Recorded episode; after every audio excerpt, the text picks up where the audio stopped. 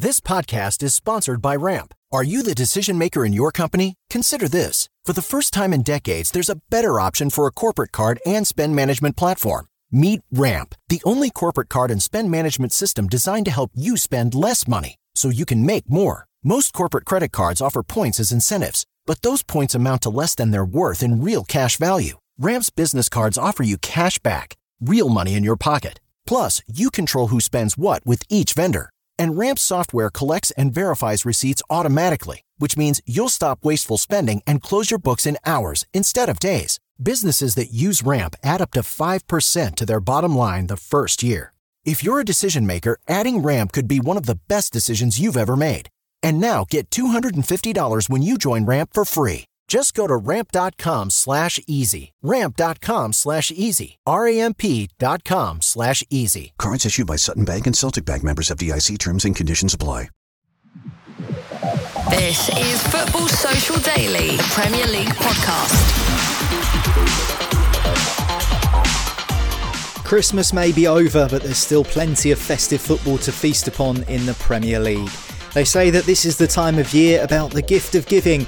Well, Sheffield United's generosity of gift wrapped goals was gladly accepted by Luton Town. They also say Christmas is about miracles, and lo and behold, we saw one at Old Trafford as Manchester United came from two goals down to go on and beat Aston Villa. And the added Christmas cheer of Jim Ratcliffe's Ineos deal was given the green light too. Rejoice! And forget Christmas season, it was Chris Wood season at St James's Park as the ghost of players past came back to haunt Newcastle, Santo Claus bringing smiles to Forest fans' faces yesterday. This is FSD, the award winning Premier League podcast. I hope you all had an excellent Christmas. My name's Niall, and I'm joined by the Scrooge of the show, Joel Tudor. And forget Jacob Marley, we've got our own Marley, Marley Anderson. Merry Christmas, lads. Merry Christmas. Merry belated Christmas. I just wanted to find out what you all got because I know I didn't realise Marley ordered three planks of wood to be collected from St James's Park at the weekend. It's nice that one of your seventy-two million pound planks of wood scored a goal at the weekend and paid back his entire uh, transfer fee. It can't be anything worse than than your former player you kicked out going and scoring a hat trick. And one of those goals, we'll get into that, but one of those goals, I thought it was Messi esque. My God. Uh, yeah, I didn't have Chris Wood turning into Ronaldo on my Christmas list, so I'll, I'll give you that. Well, it's not quite a Monday. Today's a Wednesday, but we're at that period between Christmas and New Year when nobody knows what day it is. Nobody knows what on earth is going on. But what we do know is that there's plenty of Premier League football to get stuck into. We'll look back at some of the most entertaining fixtures over the Christmas period shortly, mainly those Boxing Day festive fixtures a bit later in the podcast. But first, why not do what we always do in the first podcast of a week, which is get in the sea? So, what are you two, Ebenezer Scrooges, going to throw into the sea? From the last day or two of Premier League action, because there are games tonight, of course. So you never know. You might wake up in the morning and be like, "Right, let's do it all over again." I've got something else to throw in. Uh, I, I'm going to throw in just our defending Newcastle's complete lack of defence. It came from nowhere. I we've just seemed to have forgot how to defend, and I'm just looking at the table, and we we've won nine games this season. We've lost eight, and I think I think we lost five last season. Um, you know, to it's been a real drop off, and uh, I'm a little bit worried about where about how we pick this back up now because we're down to playing one game a week. It should help us, um, but it seems to be sort of hindering us at the minute. We don't look threatening, um, and obviously, you know, if Chris Wood's dribbling through you, like you know, like gravy dribbles over your Christmas dinner, it's just a sign of how bad you defended. That he's he's just he's done very little for the goals and just been presented with them. Um, so that'd go in the in the sea for me. Just the way the drop off we're having at the minute, I'm not quite sure where it's come from, but yeah, we need to arrest the slump pretty quick, to be honest, because you know everyone likes a slump over Christmas. You all run out of energy and what have you, but it looks like we've been we've been stuffed full of turkey and uh, and uh, just have nothing left really. But that's the thing with Christmas, Marley. Doesn't matter how full you are, when the cheese board comes out, you have to dip in again and you have to keep going. That's what Newcastle have to do, even though they're stuffed full with injuries and they're probably tired and they've had as many games as any team in the Premier League. Once those Pringles come out, those Twiglets, those Quality Street, you've just got to keep going. Find a way to eat a little bit more. Yeah, we needed we needed to look at Nottingham Forest like they were a, a tin of cheese, tree, cheeselets or treeslets, whatever they call it, Christmas, or or a quality street or whatever. But instead, we looked at them like they were flipping Everest and made them look. I mean, first half they were awful as well. They were genuinely they were terrible, and we were all over them. Second half, it comes out and it was just that slump. It was we went down and they went up, and it ended up ended up three one. But yeah, what what can you do? Can I ask you about the booze at St James's Park? Because you might want to put Newcastle's defending in the sea. If I was in your position, and this might even be my get in the sea, those fans at St James's Park who have decided to boo the team after a 3 1 home loss. Newcastle, with the form they've been in in the last 18 months, should not be losing to Nottingham Forest. But everyone knows the injuries. Everyone knows that Eddie Howe is doing an excellent job with the squad of players that he's got. How frustrating is that to hear boos from the Newcastle fans? I know football's a fickle game. Why are they booing? I understand that they've lost. And, you know, it's not nice to see your team lose at home in any circumstance. And yes, it's a poor run of form. But I think booing's a little bit much, isn't it? Yeah, I think um, it splits the fan base as well. Like, you know, you, you're seeing a lot of fans being like, why are we booing? Like, remember where we were and how, you know, how easy we've we've had it in the last couple of years sort of thing. And you're seeing others saying, yeah, but if we're crap, I'm to boo. Like, and they're sort of both right in a in a way. Um, but yeah, I mean, it, it's a bit far it's a bit far sort of booing because ultimately there's if there was no explanation as to why we're we're struggling and slumping a little bit, then fair enough, boo away. But when the same lads are playing, you know, the 15th, 16th start in a row, and you're asking Almiron and Gordon, like Gordon, people forget Anthony Gordon played all summer. He didn't have a preseason. That's why he's been so good at the start of this season he played the um, the under twenty ones and won that with England and won player of the tournament. So he's been playing football solid since last June. Um, so last August, whenever the season started. So he's been playing solid football for uh, 15 months now, every week. So obviously his batteries are going to run low. Um, same with um, with a few others. You know, they've played solid football all the time, and you're asking Almiron to to go again, and you're asking a half fit Wilson to to chip in and stuff like that. And at coming back from little injuries here and there, and Bruno Guimaraes and all them. So it's you know, then you've got a full eleven out out injured as well. So there's there's reasons why we're we're struggling a little bit, but you know, it, it's it is frustrating to see the uh, to see the booing. But there is a couple of things you you can boo. Like Dan Burn's been horrendous since he came back. He's cost us cost us two goals yesterday. Um, and Tino Livramento sat on the bench and you know, that is a source of frustration. I think he should be playing, but that is what it is. Well, in the chaos of the Christmas period, things can change so quickly in the Premier League. Look at Newcastle, they've now lost four of the last five games. I'm sure we'll come on to it shortly, but Luton have now won the last two, and that points gap that they had between themselves and Everton in the relegation zone is now been cut dramatically. So there's so much to be said for this Christmas period in terms of how it can change. But we'll get onto that shortly. First of all, I want to know what you're throwing in the sea. I've got not a get in the sea. I've got a bit of like a, a bit of a crate. You know the shipping containers that they have. I just wanted to throw a few in there, just short and snappy ones rather than one whole one. so first of all, it relates to Christmas. A little bit of a anecdote. Do you ever hate those relatives where you know that they've passed on a gift that they've received from someone else? And they give it to you and you know for sure they've not gone out and bought that new. They've passed it on to you and said oh i know you like these.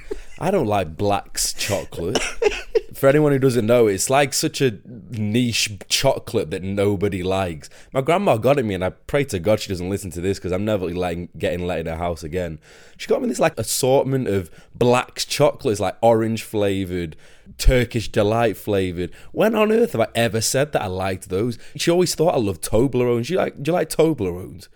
Because I hate it. She I think they're very overrated, to be fair. Oh, and they got smaller and smaller as the years went on. She got me them for 15 years straight, and I didn't have the courage to tell her that I don't like them. So I had to kind of hint, uh, hint it to my mum to say, by the way, I really don't like those Toblerones that your mum always gets me. What's this got to do with the Premier League, by the way? no, that's, that's my getting the scene. Absolutely nothing. Although, on that, whilst you're on that rabbit hole, after eight mints, do Oh, not they're understand it. They are awful. What on what planet should they're all right. toothpaste Yeah, you may as well go with and brush your teeth. Right. I'm with you. Yeah. If you yeah, they they do affect the taste of everything you have in the next half an hour or so. If you have one, I had a curry with a few mates before Christmas, and you know, at the end of an Indian meal, when they bring the bill and then they bring around those little square chocolates, I like pray to the Lord that they're cho- orange chocolate and not mint chocolate, because mint chocolate just ruins my whole evening. It's the last thing I taste before I leave the restaurant, and I'm like, why? You know you don't have to eat so it. So when they're chocolate orange, I know, but you do, don't you? you put it in your pocket and walk out. what? Leave it to melt. Find it in two weeks. you weeks' find time. it when you put your, your pants in the wash. Oh no. You just find it just folded over like a deck chair, isn't it, from all the melting that has just happened? For anyone who doesn't know, they're just wafer thin chocolates with like a sheet of minty. Fondant. Joel, have you got anything football related you're actually putting in the sea, or you're just gonna you're just putting your grab bar in the Yeah, sea? sorry, I just I just wanted to keep with the festive theme because now it's got a massive Christmas tree just blinking at me on the camera. Sorry. I love how I'm supposed to be the presenter of this show, and Marley's just like, right, come on, boys, let's Marley's get this back keeping on it moving because he's not even meant to be in today. Um, sorry, my second one, another short and snappy one, the Aston Villa. Your other fans. grandma getting you. I, I really hope my family isn't listening to this. My second one is the Aston Villa fans uh, Old Trafford yesterday. I know we've got a few die-hard Villa fans listening to this. For anyone listening, sorry, not sorry for the fact that your Villa came to Old Trafford and we gave you a little bit of a reality check.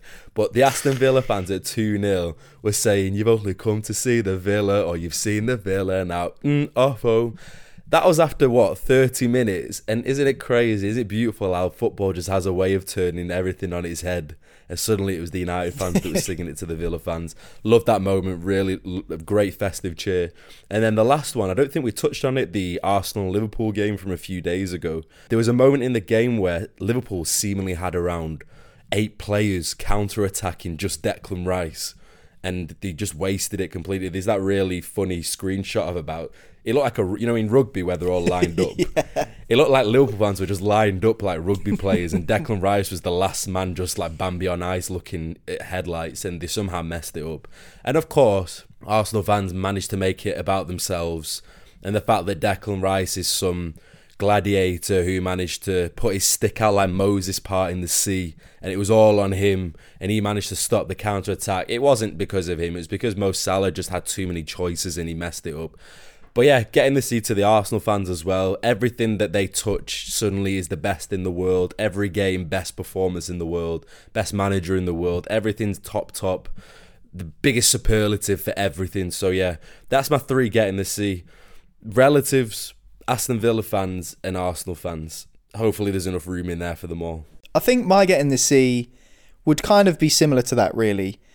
It's the way Chelsea have been playing. I thought, you know what? I haven't watched a lot of Chelsea in the last few weeks. I have a watch, sit down, see how they play. And they're just so slow and laboured. And they've clearly got talented players, but the way they were moving the ball, they just didn't look at all disciplined. And then I was looking at the highlights back of the first half chances, and Raheem Sterling runs through.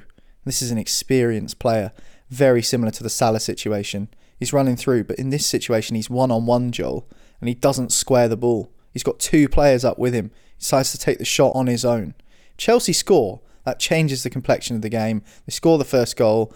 Wolves don't have anything to hang on to. They then have to chase the game, which, if anything, will suit Chelsea because it leaves Wolves a little bit more exposed. Because the problem Chelsea had was that Wolves had so many players pack in the edge of the box, they couldn't break through. And eventually they did get across into the area. And Nkunku scored actually his first goal for Chelsea, which might be a positive for them. But generally, that moment from an experienced player like Sterling, square the ball. And if you score that chance, you've got a great chance of going on to win the match.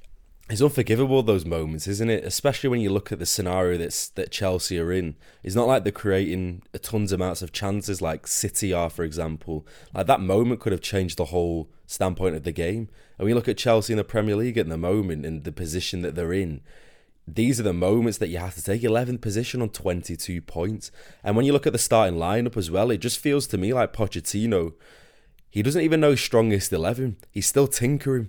And you know what? Understandable considering the amount of players that have churned in the last year, brought in 15, sold 15.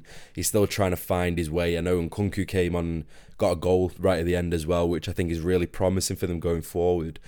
But when I look at that team on paper, there's only one real leader in there, like a bit of experience, which is Thiago Silva and Raheem Sterling, let's say. And the rest of them are almost like the kids that they're almost nursery, in nursery and they're having to kind of bring them with them. And it just feels like a team that just needs major maturity. We saw it, for example, against Spurs when Spurs went nine men down. And Chelsea, for the life of them, just could not handle that high line for such a large amount of the game. And I remember Gary Neville on commentary saying it just looks like men against boys for a lot of period where Tottenham knew how to manage the game. Okay, inevitably Chelsea ended up winning the game, but Chelsea just didn't know how to react to it, and it just feels to me like they're just they're lacking that maturity. And I feel like for Pochettino, and looking at the way in which Boehly has managed the previous managers and how quickly he's got rid of them, I'd be very surprised if Pochettino's not on thin ice at the moment because to be to spend all that money, I think Boehly was looking for a bit more of a quicker return. I'm not saying top four, but at least show some kind of identity in the play because it's weird for me because Chelsea look really good one game and then the next game they're going to get battered by Wolves or Luton and you'll think where's where's that great performance just gone? It's a strange one even when they came to Old Trafford, very strange performance from them. I mean, United were in a really difficult position, but we made them look even worse than they are.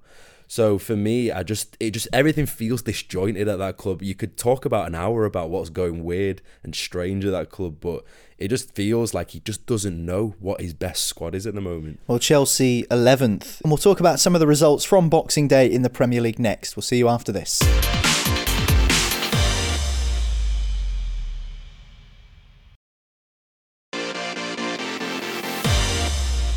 This is Football Social Daily, an award winning Premier League podcast, and we love the Premier League at Christmas. It's relentless, there's game after game after game.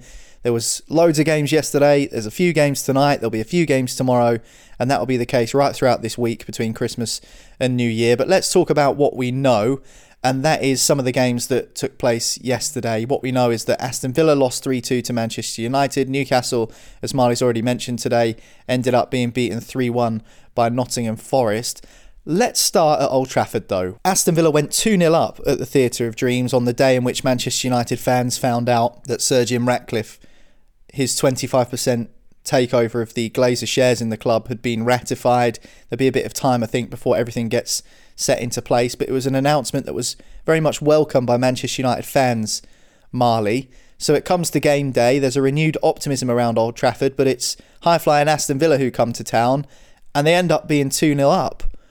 And then the atmosphere drains out of Old Trafford, and there's a few murmurs and boos at half time with the score the way it was. But second half, United came out. They actually scored four goals because Garnacho's was ruled out for offside, and they really took it to Villa. And sometimes I wonder with Manchester United, where is that performance on a more consistent basis? Because they were a very good second half, and they took it to Villa and ended up winning the game. I have absolutely no idea where that come from. I could not see that coming at all, and before the game, I think Villa were the underdogs with the um, with the bookies. Like I think they were two to one to win the game. Excuse me. um, and I was just like, that's printing money. Like, of course Villa are going to win. Like, Man United are nowhere near the, the level. So I put put some money on. Luckily, I've got a that if if uh, a team goes two goals up, you get the win. So I, I, I looked out on it because they were 2 0 up after 20 minutes. I was like, boom, like, here we go. Happy Christmas. It was it was going as expected, really. You know, two howler goals to concede with absolute minimal, you know, defensive um, capability at all from Man United. I don't know who's marking. Um, uh, who was it that headed it back across? Lenglet it was, yeah. Um, don't know who's marking him. And there's about 15 people on the line and no one can stop yeah, it going and in. still there's there's about six around Dendoncker when he just touches it in as well, and you know that was that was not even taken into consideration the first goal where John McGinn just floats well, one let's in. talk about that. We got to, we've got to, because Leon Bailey sells Andre Onana an absolute kipper. He stands behind him and there's nothing wrong with doing that. Actually, if anything, Bailey's in an offside position because he's beyond the goalkeeper. Onana looks over his shoulder and isn't really sure what's going on. The whistle goes. There's no contact from Bailey. He's not interfering with play because he's not in the line of sight of the goalkeeper. He runs off. The ball comes into such a dangerous area. And Onana stays put, doesn't decide to come. And I think Bailey has just planted that seed of doubt in Onana's mind. I think it's genius from him and genius from Villa. But again, you'd expect better from a goalkeeper of his calibre. I wouldn't, because a goalkeeper of his caliber is the lowest caliber goalkeeper I've ever seen. He's. I don't even think Bailey said anything to him. Bailey just stood there and was just like, "Okay, well, we'll see what you do here," and then. You know, it, it gets floated in, and obviously he's like a rabbit in the headlights. He just stands and watches it. Doesn't doesn't come for it. Doesn't track it at all. Waits for a touch that doesn't come. I was thinking them go in them situations as a goalie because you're protected by the referees. Just come and fly out and flatten everyone, um, and try and punch it and see what happens. Like he did against uh, Wolves when he flattened Craig Dawson at the start of the season. Just see what happens. Um, but he's uh, he's made another howler and then he's got away with it, I suppose. But he, again, he was he was he was poor again. I think there's a couple of short passes he stuck out for throw-ins. Um, and yeah, if I if I was Bayindir on the on the bench, I'd be like, how how can I not get a game in this team? Like, what's going on here? But it's fine. They got away with it in the end. But the second half was was completely. I didn't see that coming from Villa at all, especially when they'd outfought Arsenal and outplayed Man City. I thought there's no Man United can't find that level to to turn them over in in the space of 45 minutes at all. But they did. They came back and you know poor defending from Villa and decent attacking from Man United, and it, it ended three two. So they're back on track. First defeat for Villa for a while, though, so let's talk about them, Joel. We have spoken about them loads over the last few weeks because they've been in such good form, beating Manchester City, beating Arsenal, really iron up that top two in the Premier League, chasing down Liverpool and Arsenal. They're on 39 points, but they've now lost four games this season, which is the same as Spurs, one more than Manchester City. I feel like that loss has kind of burst the bubble a little bit in terms of Villa are going to win the title and in that sort of chat. It was strange because when you look at the last five games, I mean, they beat Chelsea, Manchester City, Arsenal, and Tottenham, and they only conceded one goal from that. That form is, you would say, title winning contenders in, in that sense. I feel like the way in which and the manner in which they've lost this game almost feels like they've gone down a level in terms of their intensity, maybe in their management in game. It felt like because at 2 0, when I was watching it, I was thinking this game's dusted. But then there was something at half time or just before half time where I was actually speaking to my friends during the game, and we all said, I feel like we're going to end up coming back from this because there was something in the game. And it was it's strange to me because Villa leave a very, very high line. And I'm surprised that in the last four games, none of those teams have exploited them at all. United, I know, are pretty much built for the counter attack with their really fast wingers and quite deadly in terms of the transition. Whereas the other teams that I just mentioned, not really transitionary teams, they're more so the teams that would actually build and play and control the game. So I feel like it suited United really well to actually attack Villa's weaknesses. But in terms of where Villa are at, I actually liked at the end of the game when Unai Emery was getting interviewed and the interviewer said, What went wrong? And he was like, we're on 39 points. Obviously, he knew he was asking what went wrong in the game, but I think it was a way for him to remind his fans, guys, we're on 39 points. There's no need to panic at all. I mean, to go to Old Trafford, typically, maybe not this season, but typically it's a difficult place to go and get a result.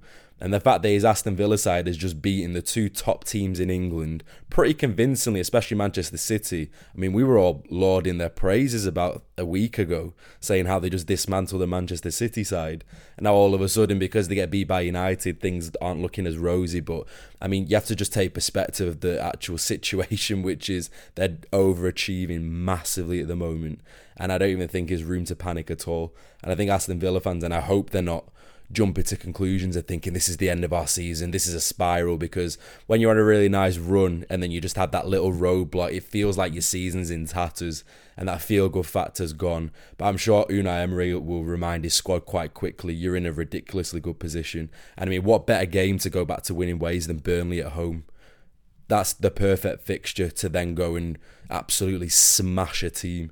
So let's see how the result goes in the next fixture because I know they've not won in the last two games, but with perspective, they're being unbelievable this season. So yeah, for any Villa fans that are listening, sorry for your loss but I'm sure the next few games will go a little bit better for you. Well, from the top end of the Premier League table to the bottom, we've already mentioned that Newcastle were beaten 3 1 at St James's Park by Nottingham Forest, but I wanted to touch upon Nuno Espirito Santo, Marley, who he said in 10 days at the start of his Nottingham Forest career could either be maybe seen as having one of the worst starts you could imagine or one of the best. Well, at the moment, he's gone one way then the other. He lost the first game against Bournemouth, won the second game against Newcastle. How do you feel that he's done in the two games so far?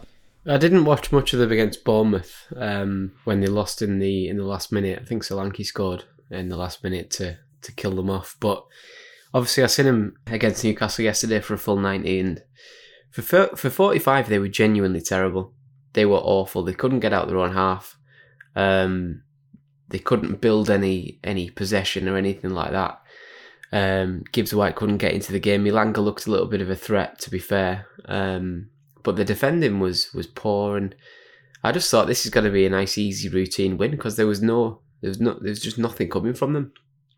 But in the second half, they, you know, you've got to like you've got to knit together a counter attack on the fly pretty well. Like your first pass has to be calm and accurate to get out of to to launch a counter attack. You can't just hoof it and hope for the best. But every time they did it, they did it really well. Um, so every time they won the ball back in their own defensive third, their pass into the final third for Elanga and Hudson Odoi was was brilliant. It never went to Chris Wood to hold up. It went to the wingers to uh, to run up the field and um, exploit Newcastle's last lack of a defensive midfielder to, to sit and mop those uh, mop those attacks up. So they, they they got it together basically. So um, I would be interested to see how they go forward from here because they've got not an easy run, I don't think. Um, and we'll have to see sort of where the, the, the level is because obviously they've they've uh, probably should have got something out of the, the Bournemouth game in terms of result and didn't, and then probably shouldn't have been allowed to get anything out of the Newcastle result, uh, Newcastle game, but took their chances really well. So we'll have to see what they do next and see where it averages out. But in terms of first half performance to second half performance, if that was Santo's um, influence and making them play that little bit better, then then that's a good sign. Well, obviously, Nottingham Forest with a crucial three points to get them further clear of the relegation zone, although the gap is now just two points between Forest and Luton Town because Luton have won their last two games against Newcastle United on the 23rd of December. There's a running theme here, isn't there, Marley? And against Sheffield United yesterday in a crazy game with loads of own goals. They ended up winning it. Now, obviously, we discussed on the podcast a few days back before Christmas about the sad collapse of Tom Lockyer, who suffered a cardiac arrest on the pitch. Now, that seems to have really galvanised Luton Town, Joel, who are still in the relegation zone, but now the gap to Everton is just a single point. As much as that's a terrible incident for any of those people involved with Luton to go through, and we still wish Tom Lockyer all the best, it seems to have really energised the club and given them this extra determination. And they've won their last two matches, and now they can see safety in their sights. Yeah, it almost reminds me of when Denmark had to respond following Christian Eriksen's incident and then they ended up going really far in that Euro tournament. They looked really inspired, like they had a purpose to actually go and play those games for their teammate. And I'm not saying that this is the reason, but like you've just said, I'm sure it is a reason for them coming out in the way in which they have. I mean, if you want three points, just play against Newcastle United at the moment, and that'll get your season right. Hey, here it is. But in all seriousness, I mean, the best way I'd describe Luton is just plucky like they have a bit of heart about their team, which I didn't think they would have. Because I know at the start of the season we all described Luton as are they going to get more points than that Derby side who went down, and are they even going to be able to you know get out of their own heart? Oh, they've done that. They've done that now. They though. did that by beating Newcastle, didn't they, Marley? and you were the Yeah, one that said did. it. Oh god. Oh, The Marley, disrespect, man. No, I mean I, I don't want to brag too much. I tipped Luton to stay up, and It's not happened yet. I, I was I like to think with the, the way the table looks, they still could. But I think Everton are just a much better side than any of the other teams down there at the moment. So that ten point deduction has kind of changed things, hasn't it? I'm thinking that Crystal Palace are going to start to get dragged in this, to be honest. With the way in which they're very inconsistent. I mean, I know we talked about Santo coming in, and I I felt last week when we talked about it that he was probably the best choice after Cooper to, was to go just to stabilize things and just even if he's worth nine points in his first month or so, it's probably enough just to steer the ship to safety. You would think. I just think with Luton, I, I just really like how dogged they are. They don't go down without a fight, especially at Kenilworth Road. I mean, when they just played Manchester City, got beat 2 1 just, played against Liverpool, just got that 1 all draw when uh, Luis Diaz scored. They don't go down with a battering. I know at the start of the season, I felt like it was a little bit of an ad- adaptation phase for them. I think they were a little bit overwhelmed. Uh, the novelty of the Premier League was a bit too much. They're probably taking pictures of all the grounds that they've just been at in the first three games, but now it's down to business. And I feel like they've really settled quite nicely. And like you've just said, I know Everton have a little bit of a caveat, which is that they should probably be on 26 points if you want to go down that kind of rabbit hole. But the facts are they're just behind that Everton side. And I think for me, they need to be watching that Palace side 100%. I think they're a team that can be really dragged into it. But for, for Luton, I think they're overachieving again. I know we're at just the halfway point now. And, well, just below for Luton, they played 18 games, 15 points. Let's say you were to double it for argument's sake. 30 points wouldn't be enough. But I think their second half of the season is going to be way better. I think, like I mentioned, the first few games, they were adjusting in terms of being in such a new environment, high level environment. Now let's see how they are in the second half of the season. But I, honestly, they've surprised me. I thought that Burnley and Sheffield, especially Burnley, with the money that they spent, would be way more attractive, a little bit more harder to beat. But actually, it's been Luton so it just shows, you know, the manager's done a great job in giving them that spirit and the tactics to be a really difficult side to beat. And who knows, Champions League might be on the horizon now. Well, at least when I predicted Sheffield United to go down, there was some chance of that happening. They're bottom of the table. The other two I picked to think, well, West Ham and Fulham. West Ham are seventh. Wow. in the There's still time. There's still time. And Fulham are 13. I know, they need a Christmas miracle for that to happen. But you never know with the Premier League. That's why we love it. But we did have a good inkling that Sheffield United might might struggle this season. Marley, they've obviously sacked Paul Heckingbottom recently. They've brought in Chris Wilder, got a decent draw against Aston Villa, but in the second game, which was yesterday against Luton, a couple of own goals has cost them the match. He'll be disappointed, particularly with the game being against Luton Town, a relegation rival. Their gap to safety is now seven points. And yes, as we say, the games come thick and fast, and there's still loads of time left in the season, but it's just hard to see, particularly with Manchester City, their next game just where they're going to pick three points up from. Yeah, I, I think they've got better since Wilders came in. Um, obviously, like you know, they beat they beat Brentford, and you you sort of need a result quickly, um, however it comes. But I, I feel like you know when the when even when they lose games, they're in the game a lot more than they were under Heckingbottom. And you, you look at the Heckingbottom results, and you know they were getting beat five 0 by teams. They got beat eight 0 by Newcastle, and they they down tools after half an hour and they, they could have, if they had a 100% try in that game and, and effort, they might have lost that game 3 or 4 nil, but they wouldn't have conceded 8. They conceded 8 because they just give up. But I don't think like they do that under Wilder, and I think that comes in from Wilder's mentality and he's is the fact that he's Sheffield United through and through, and he won't let them give up. Um, so I think they are they are more competitive. They're always going to struggle with in terms of quality. Um, I think if you look at Wes Foderingham in goal, as long as you've got him in goal, you've got a chance of conceding three goals in a game because the guy's flipping useless. He's completely horrendous goalkeeper. Uh, letting that one through his legs against Luton yesterday, where it's just tapped at him and he just fumbles it through his legs with his lettuce wrists. It's it's crazy um, how many goals he's gonna cost you this season, but they're in the game. They're in almost every game that that, that I've seen them so far um, and that's a good thing. But you need to you need more than that because the the damage has almost already been done with with Sheffield United because they're they're quite far adrift at the minute, um, and it looks like goals are going to be a problem. You know they haven't got many goals in the team, even though I think Cameron Archer's a really good goal scorer. They don't create enough for him. Um, and McAtee's finding his feet a little bit in the in the midfield, even though he looks talented as well. But yeah, I think um, they're getting better but there's a long way to go. There's a big gap in quality between a team at the bottom who has a go and is competitive and a team at the bottom who has a genuine chance of, of staying up week on week. So still work to do there for me.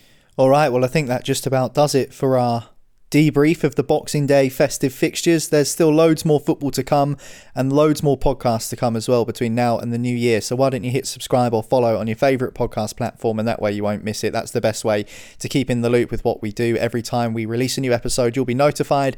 And you can also join in in the Telegram chat. Lots of Christmas football conversations going on there. The link to which will be in the description along with all of our social media pages as well.